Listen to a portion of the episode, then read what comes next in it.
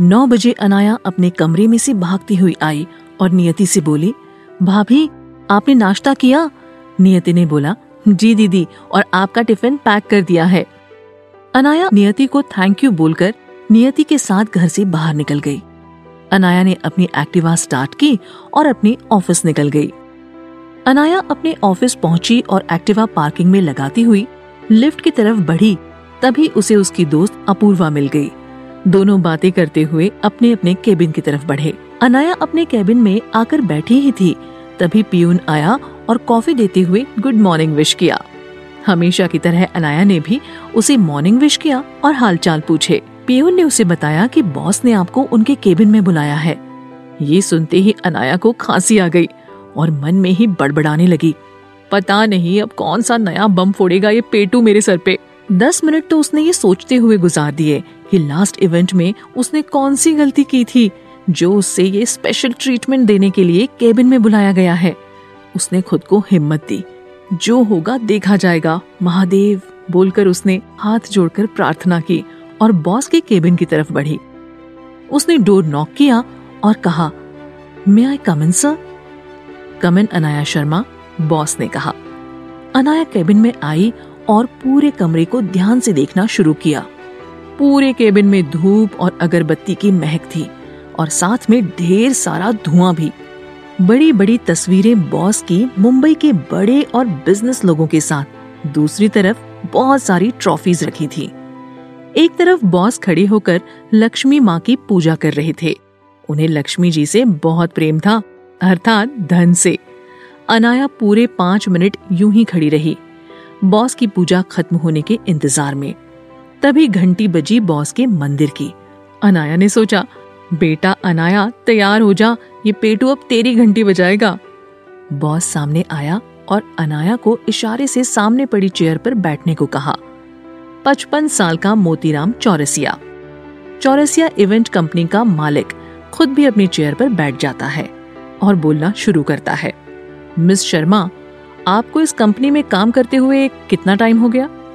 अनाया ने बोलना शुरू किया। सर, तीन साल, सात महीने? मोतीराम ने मुस्कुराकर कहा, गुड, तुम्हें याद है जब तुम आई थी मुंबई शहर में नई नई और हमसे नौकरी मांगी थी? अनाया ने हाँ में सर हिलाया। मोतीराम ने बोलना जारी रखा, तुमने हमसे वादा किया था कि तुम हमें निराश नहीं करोगी। अनाया, सर, मुझे सब याद है। आपका एहसान है मुझ पर और मैं उसे कभी नहीं भूल सकती। मैं पूरी कोशिश करती हूँ कि आपको कभी कोई शिकायत का मौका ना दूँ। मोतीराम हमें पता है बेटा तुम मेहनती हो। बॉस ने पहली बार अनाया को बेटा बोला था। अनाया अपनी आँखें बड़ी बड़ी करके बॉस को देखकर सोच रही थी ये क्या है? आई I मीन mean, कोई चमत्कार हुआ है? या अगरबत्ती का धुआँ इस पेटू के दिमाग में चला गया है? नो no, नहीं नेवर ऐसा तो हो ही नहीं सकता। ये सब सोचते हुए अनाया अपनी ही दुनिया में थी। बॉस ने थोड़ी तेज आवाज़ में उससे पूछा, बेटा, तुम ठीक हो? क्या सोच रही हो?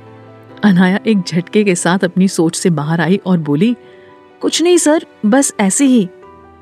बॉस ने बोलना शुरू किया। अनाया, मैंने कुछ सोचा है तुम्हारे बारे में। और एक पेपर अनाया के सामने रख दिया। मोतीराम ने इशारे से पेपर को पढ़ने को बोला। अनाया के मन में इस वक्त बहुत कुछ चल रहा था।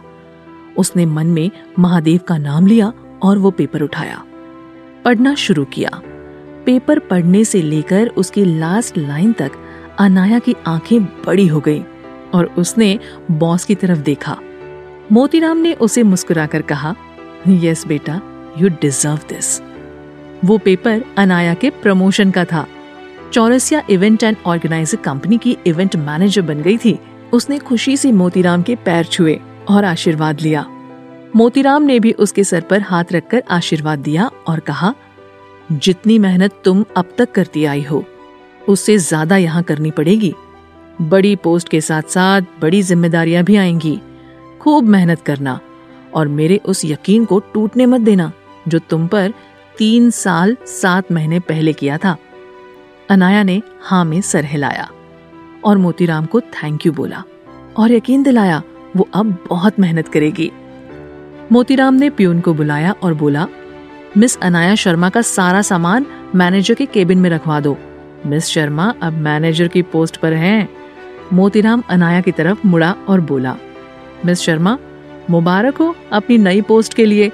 आज आपका लास्ट डे है इस कंपनी में बतौर एम्प्लॉय। सो सेलिब्रेट कीजिए इस डे को।